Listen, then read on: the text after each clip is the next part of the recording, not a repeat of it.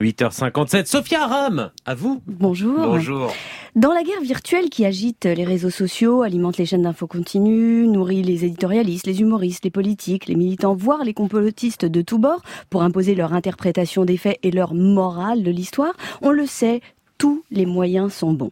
Zemmour est-il un historien éclairé ou un agitateur de haine? Faut-il inviter Zemmour? Pourquoi en parler? Tiens, d'ailleurs, c'est vrai ça, pourquoi j'en parle?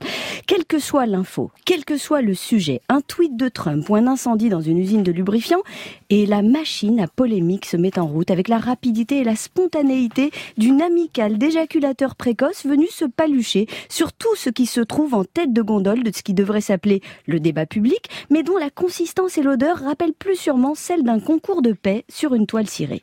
Dans cette gabegie intellectuelle et morale qui nous agite, le temps que la banquise ait fini de fondre, que Zemmour ait terminé ses appels à la haine et que Trump en finisse avec tout ce qui pourrait de près ou de loin ressembler à un ordre mondial, il restait une chose, une seule chose capable de suspendre notre velléité à nourrir cette bête immonde, et cette chose, c'est la mort. Oui, la mort.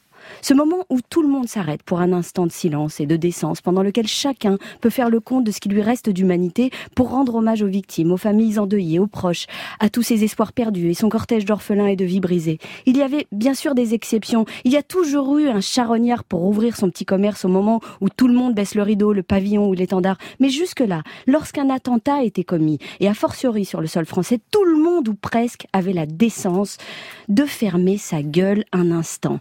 Les corps de Damien, Anthony, Brice et Aurélia gisaient encore dans les locaux de la préfecture de police que sur le parvis, le cortège de vendeurs à la sauvette battait déjà son plein. Les vendeurs d'ironie morbide à l'égard des policiers, les vendeurs de haine pour brader leurs projets de remigration, les vendeurs de doute guettant chaque déclaration d'un ministre pour en déceler les signes indiscutables du, du complot des élites pour le compte de hordes de migrants islamisés. Peut-on entendre des voix quand on est sourd? Faut-il interdire les couteaux en céramique et l'établissement de nouvelles mosquées en France? Faut-il limoger Castaner ou exclure tous les fonctionnaires musulmans ou seulement les convertis? Castaner est-il converti à l'islam? L'islam est-il en phase de castanérisation? Bref, autant de questions essentielles qui, mais ça n'est que mon avis, auraient peut-être pu attendre que l'on s'incline, ne serait-ce qu'un instant, pour rendre hommage à Damien, Anthony, Brice et Aurélia.